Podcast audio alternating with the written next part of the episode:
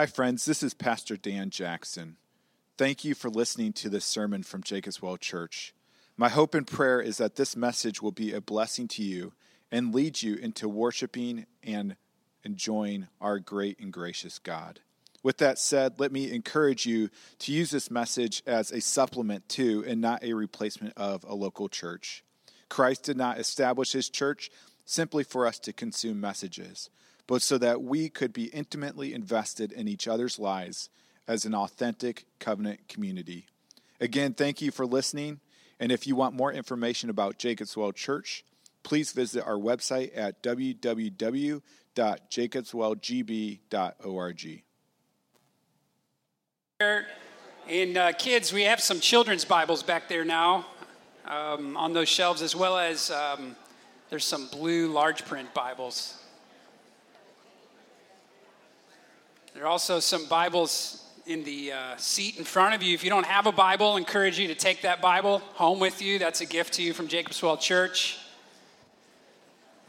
We're going to be in John 13 this morning, and in God's providence, we're going to be in a passage that, um, in some ways, encompasses some of what we've, we've been a part of with baptism this morning.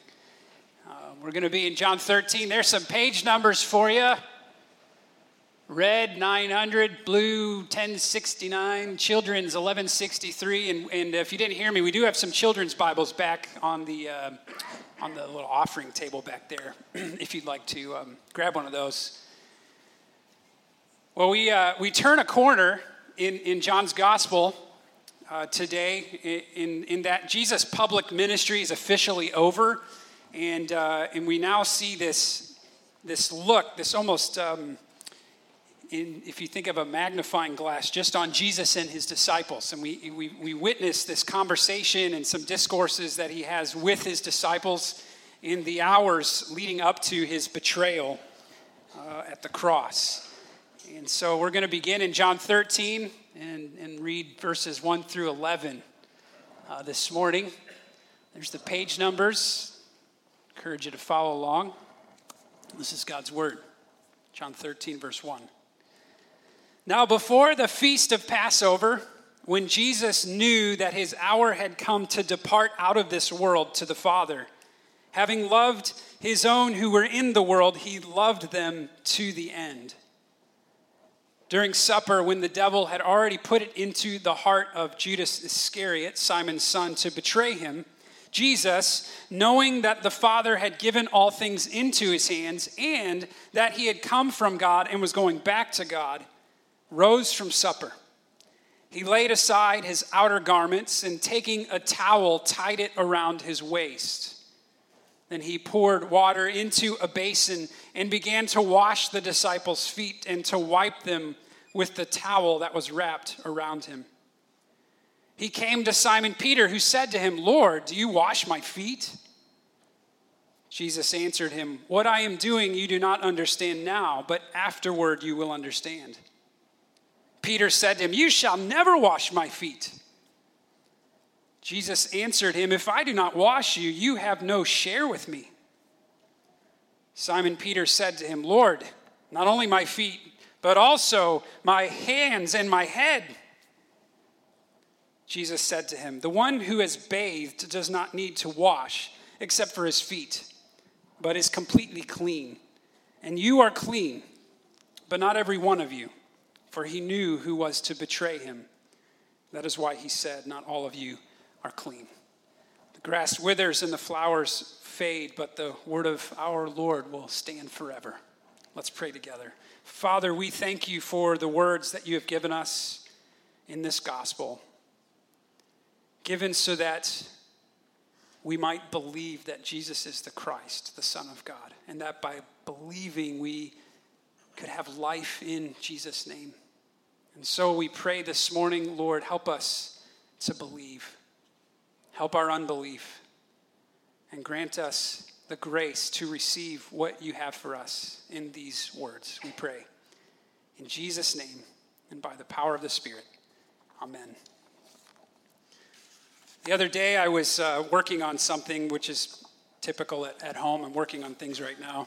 So we're remodeling, and I heard from the other room my one year old daughter start screaming and crying and, and going on.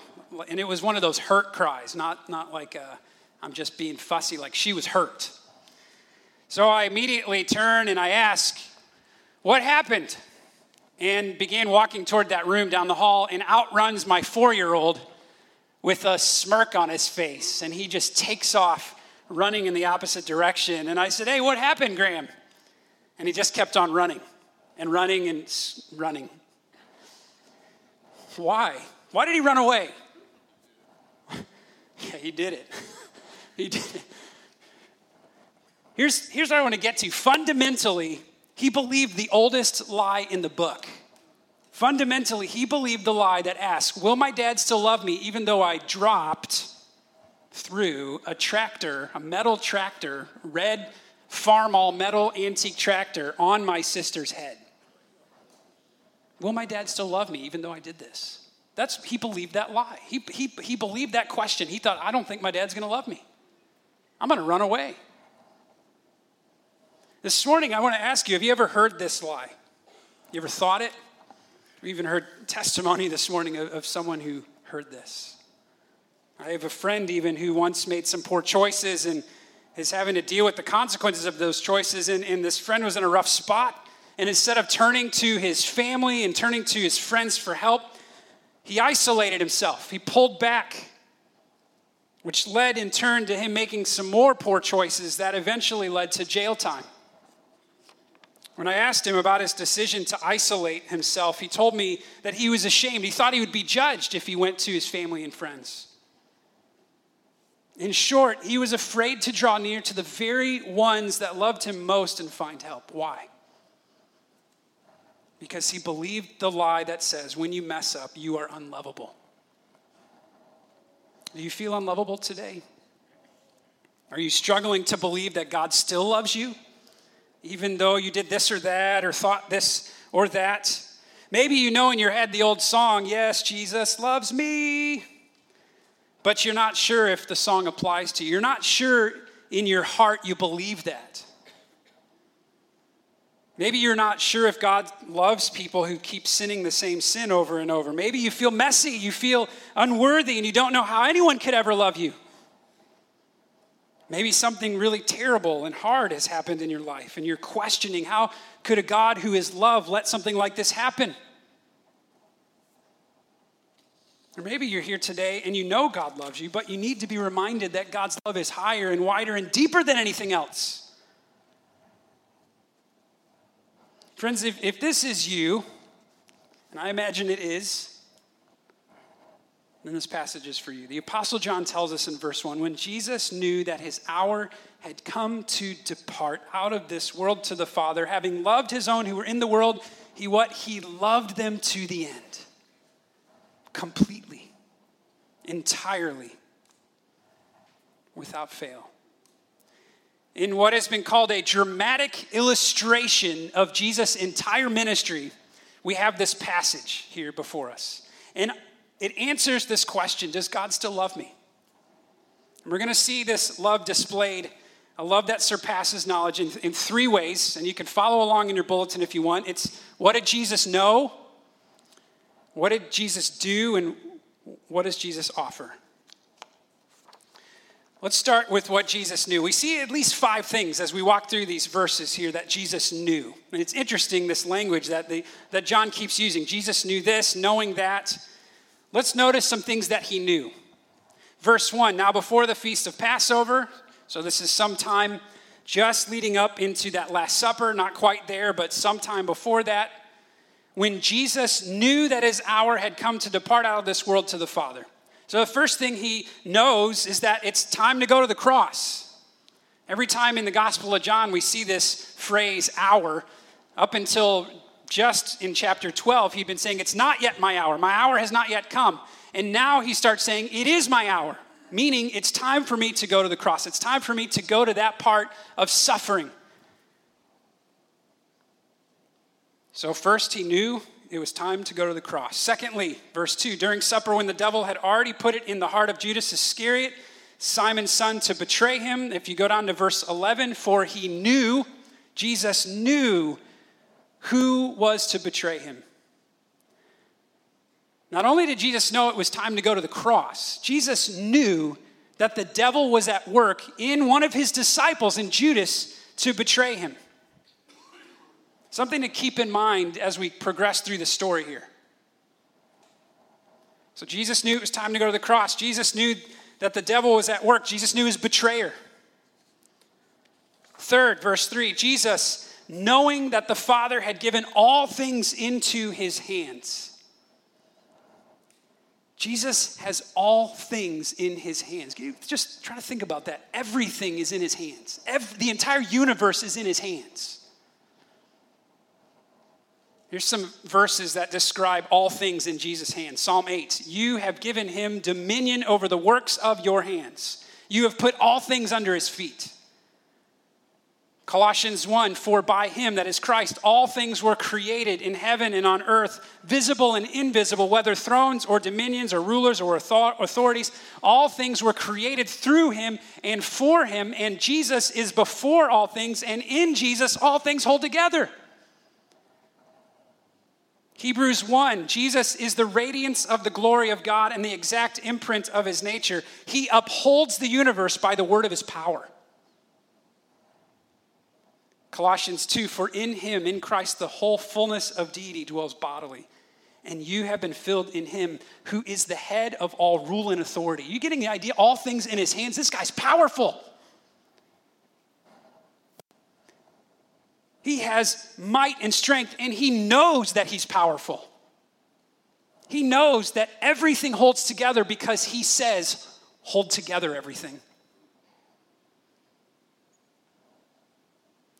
Jesus knew it was time to go to the cross. He knew who was going to betray him, that the devil was at work. He knew of his power, all powerful, omnipotent. Fourth, verse 3 Jesus knew that he had come from God and was going back to God. Jesus knew where he was going ultimately. He knew where he came from. He knew he was God, divine, supernatural, above all, over all which is what makes him all powerful. So he knew it was time to go to the cross. He knew that his betrayer was at work because the devil was at work in him. He knew of his power, he knew he was God. Fifthly, I'm sure there's more things we could find out that he knows, but I'm only going to point out five. Fifthly, if you look in verse 7, when Jesus answers Peter, it's interesting. He says, What I'm doing right now, you do not understand, but afterward you will understand. And there's multiple levels of meaning with this afterward, like when is afterward? One of the afterward, you will understand pieces of this meaning is the fact that Peter, in just a few hours, is going to betray and deny Jesus. He's going to abandon him. Do you, do you know this guy? Are you with Jesus? No, no, not me. Three times he does this. And Jesus looks at him, you remember, and then Peter runs out crying and weeping. Jesus knew that Peter, among some of the other disciples, would abandon Jesus, would deny him. You see, what we're seeing here in short is this. And you can get out your pencils, fill in the blank if you're ready. Jesus knew perfectly, because he was God, when and how he would suffer. He knew perfectly when and how he would suffer. Jesus knew how he would die, when he would die, who would kill him, who would leave him, and that he had the power to stop it all from happening or to make it happen. And what did Jesus do with this knowledge? So here's my son, Graham, running off, right? He's taken off. And my wife finally corrals him and says, uh, when we find out what happened, okay, Graham, you got it. You hurt your sister, so we're going to get out the wooden spoon and you're getting a spanking. As soon as he heard wooden spoon, he just starts going hysterical. No, no, no. I mean, he's like, no, no, no, no. He's crying, he's screaming, he's saying, it's going to hurt, it's going to hurt. So if I get him and, and I'm holding him, I, I, always hold my kids before I give them a little wooden spoon action. And I say, you know, I, why do this? Because I love you. God disciplines me and God tells me I've got to discipline you because, because I love you. So I, I, I, get this, and he's just crying, and I'm trying to keep his hands from behind so he doesn't get his hand, you know, whacked too. And finally, I give him the, the whack, and I only gave him one whack. He's four. Just so you know, Ross, his older brother, had just gotten three whacks with the spoon. It was a tough day right before that. And as I whack him, instantly, it's like something switched. He just immediately looked at me and said, That didn't hurt at all. right. And Ross is still crying. He's going, Oh, man. Here's the, here's the point my son knew he was about to suffer, he knew he was about to be in pain even though I think the anticipation was probably worse than the spanking. But he knew it was coming. And what did he do? He ran away. He went kicking and screaming, No way, I'm out of here. What does Jesus do? He knew perfectly when and how he would suffer. And we're not talking about a wooden spoon on the rear end here, folks. He knew he had the power and authority to stop it. And what does he do? Notice what he doesn't do. He doesn't instantly defeat Satan, which he could have done. He doesn't rebuke Judas and say, I know what you're up to, buddy, and foil his plans. It would be tempting with that kind of power, wouldn't it? To use it in that way for his own personal gain. No, he, he doesn't use his power like this. Instead, what does he do? Verse 3, we find this. He knew that the Father had given all things into his hands and that he had come from God and was going back to God. In verse 4, he rose from supper. He laid aside his outer garments. It's kind of like a, like a cloak, tunic. And he took a towel, tied it around his waist. So he's uh, assuming a position of servanthood. He pours water into a basin, and on his hands and knees, he begins to wash the disciples' feet and to wipe them with the towel that was wrapped around him. Now, you've probably heard this story a hundred times. You've maybe seen it in children's books, and you've probably seen how they highlight that the feet are stinky. They are stinky. They wore sandals. Some people didn't wear shoes. They're walking in all kinds of stuff. Jesus gets down and puts his nose right in it. He shocks the disciples by washing their their stinky feet, including the feet of his betrayer Judas and the feet of his deserter Peter.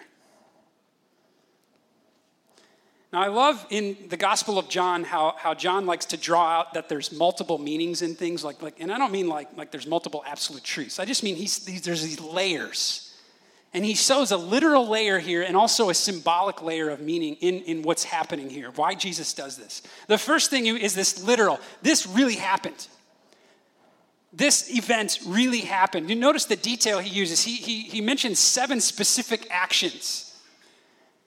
You know, he rose. Uh, let me find my spot here. He rose, he laid aside, he took a towel, tied it. I mean, this is very specific. Why so specific? Because John is trying to say, I really saw this happen.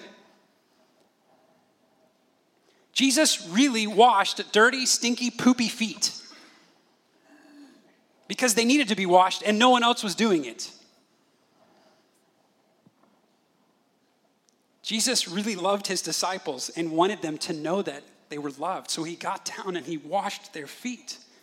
But you'll also notice something else here if you know the end of the, the story that this is a parable. This is an illustration of a love far greater than washing feet. An illustration of a need that we have that's far greater than stinky feet. We know this because Jesus says so in verse 7. What I'm doing now, you don't understand, but you're going to. Now, this is interesting, this parallel that we find in this passage, in these verses with Philippians 2. And I'm thankful to James Montgomery Boice, who helped me see this. Here's what Philippians 2 says Have this mind among yourselves, which is yours in Christ Jesus, who, though he was in the form of God, did not count equality with God a thing to be grasped, but made himself nothing, taking the form of a servant, being born in the likeness of men. And being found in human form, he humbled himself by becoming obedient to the point of death, even death on a cross. Therefore, God has highly exalted him and bestowed on him the name that is above every name. You'll notice here, I, I tried to make a chart. Let's see if it worked. Yeah, it kind of worked. There's a chart. We hear laser pointer time. Here we go, we're getting exciting. Notice that how the foot washing, oh, is that right? There we go. Mike, you don't have one, right? Good. Okay. Right here, Jesus rose from supper. though he was in the form of God, though he was on the throne of glory, he rose from that to come down to earth. He laid aside his outer garments. He did not account equality with God a thing to be grasped, but he emptied himself. He laid aside the glory of being with God in heaven. He took a towel and tied it to his waist. He took the form of a servant. He poured water and began to wash. He humbled himself by becoming obedient to the point of death, even death on a cross. And we even see later in Philippians uh, referring to him being poured out. And then in verse 12, which, which is the next verse uh, beyond our passage today, it says this that when he had washed their feet, he put on his outer garment and resumed his place. Verse 12, and what do we see in verse 9? God has highly exalted him, referring to his resurrection and ascension. Pretty interesting, isn't it? You could almost think that John heard or read Paul's letter as he was writing this and was thinking about everything Jesus did and wanted to put it in language that would recall to mind. Could be. John wrote his gospel after Paul wrote his letter. What's the point of all this? What, what did the all powerful, all knowing Jesus do? He took the form of a humble servant. That's what he did. He took the form of a humble servant. In an extravagant display of his unending love, Jesus did the one, he did one of the most menial tasks of their day, uh, uh, and he washed their feet. But he also wanted to give the disciples a picture of what he was about to do, namely, go to the cross to pay the penalty for their sins. Knowing perfectly how and when he would suffer, knowing that he had the power and authority to stop it or make it happen, Jesus took the form of a humble, lowly servant for the sake of his disciples. J.C. Ryle says this He says, Jesus saw the cross clearly before him and walked straight up to it. Walked straight up. He didn't run kicking and screaming like my, my four year old or like we do. We would do that. No, Jesus walked straight up to the cross. Why? Why did he do this? Why did he exercise his power in this way? Why not defeat the devil in a different way other than death on a cross? Uh, every time my, my wife has a baby, it's happened four times we might be done. She's not here. She, we're done. But every t- God only knows. Every time my wife has a baby, I pride myself in, in changing all the diapers for like the first few days. It's like this thing. I wear this badge, like I'm the diaper changer for the first few days. Some, I, I, with Hope, I did. She was our fourth. I did it for two weeks. I think I got almost every diaper. Now, the day after our first, Ross, was born, I remember laying him down on the changing table and seeing something very strange in his diaper.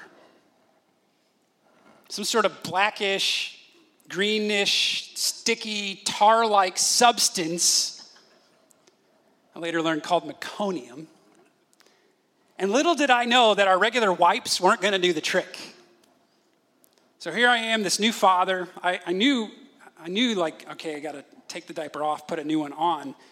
And I started trying to clean him, and, and I got it all over every me, hands. I don't somehow got it on my hair. It was on his feet. It was in on his clothes, my clothes, the changing. T- eh, it was everywhere. Sticky tar like meconium everywhere. And I remember thinking, will I ever be clean again? Can anything get this off? Any, any, anybody experience? Yeah, so we got some new parents in here. Get, if you're pregnant with your first, get ready. It's exciting. Stay at the hospital a little longer till that happens. Uh, anyway, we were at home.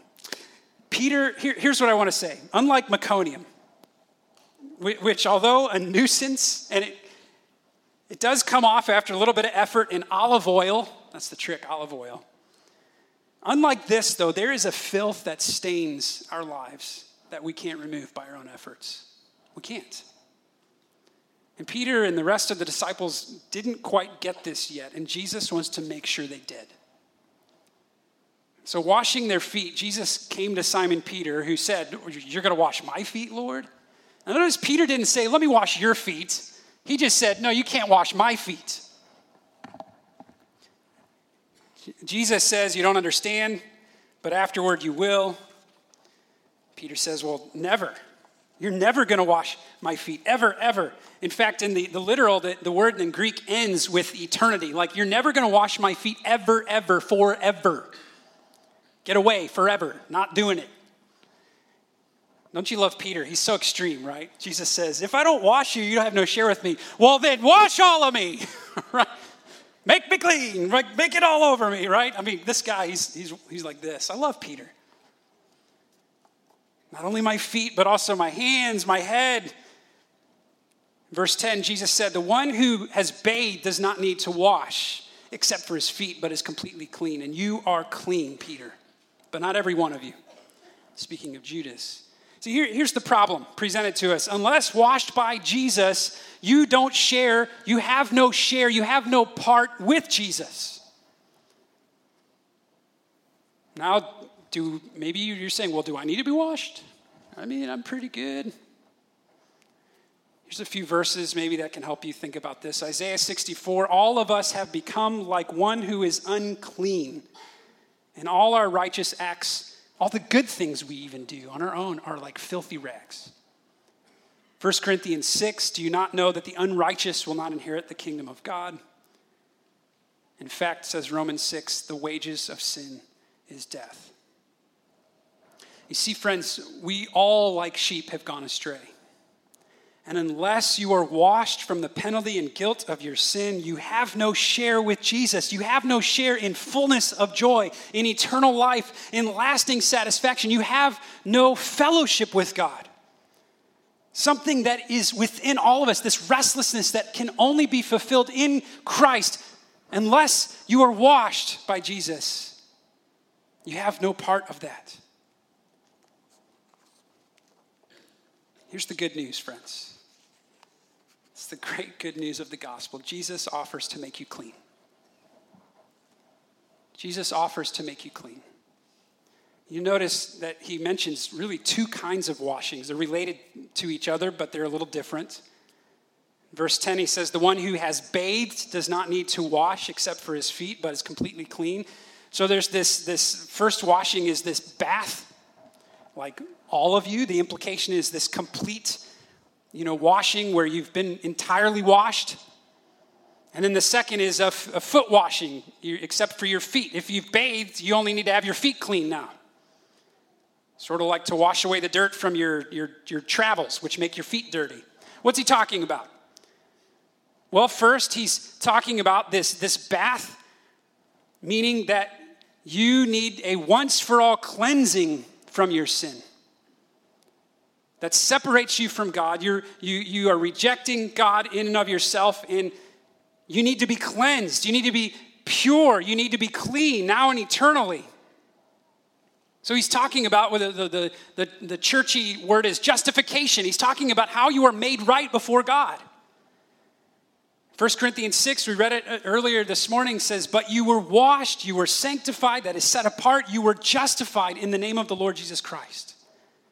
You were made right before God through him.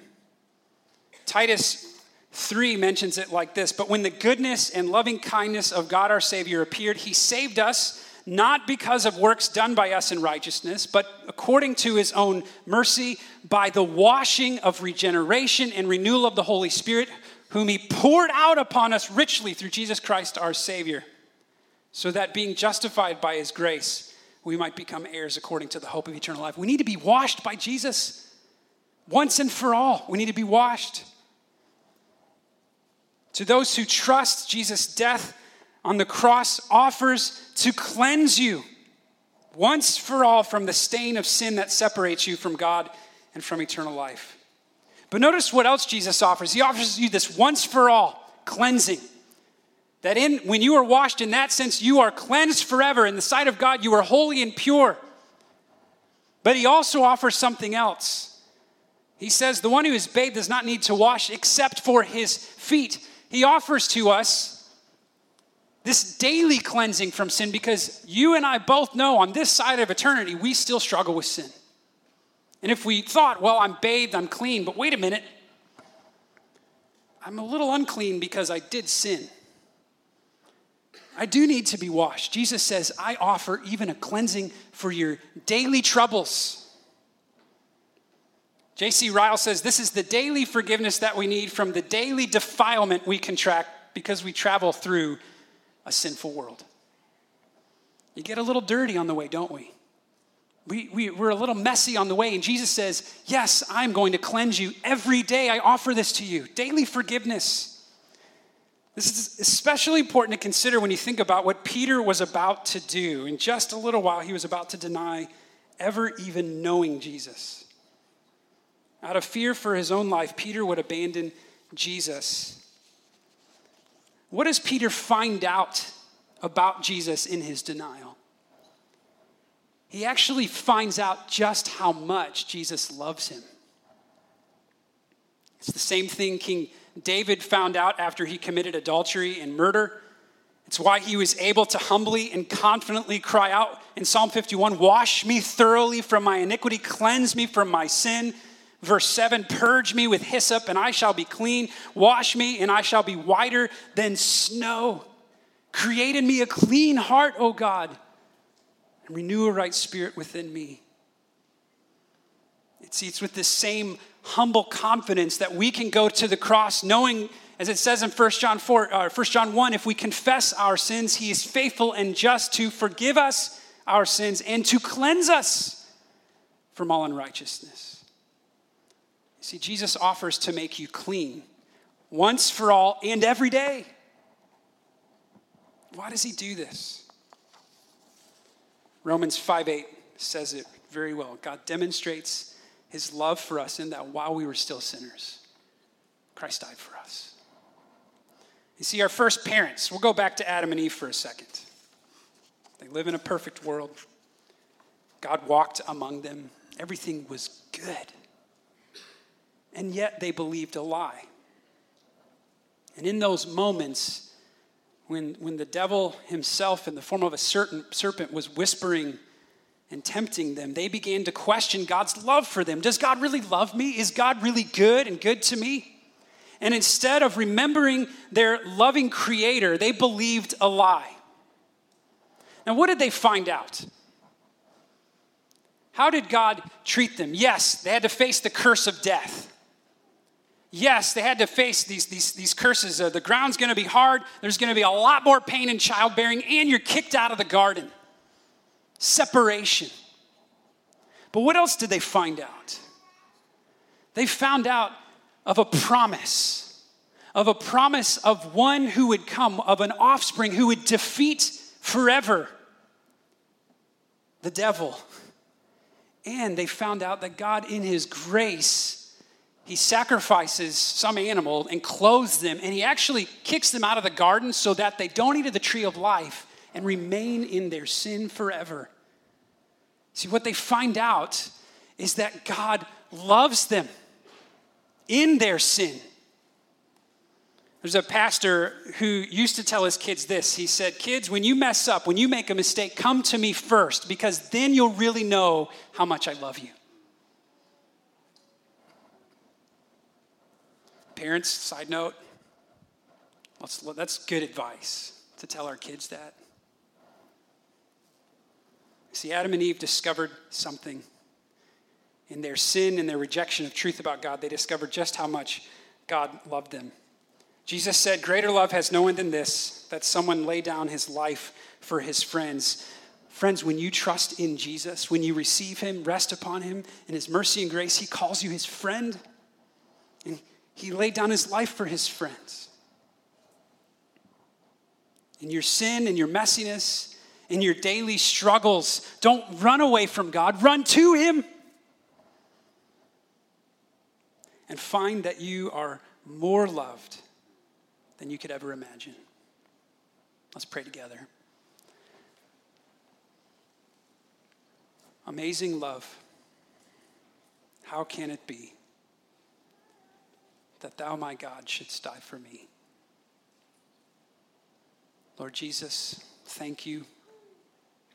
Thank you, thank you. We praise you for what you offer us. Lord, help us to live, to live in the reality of this truth with humble confidence that In you, we are clean. Even in the midst of our messiness, you still draw us closer. We praise you and we love you. In Jesus' name we pray. Amen.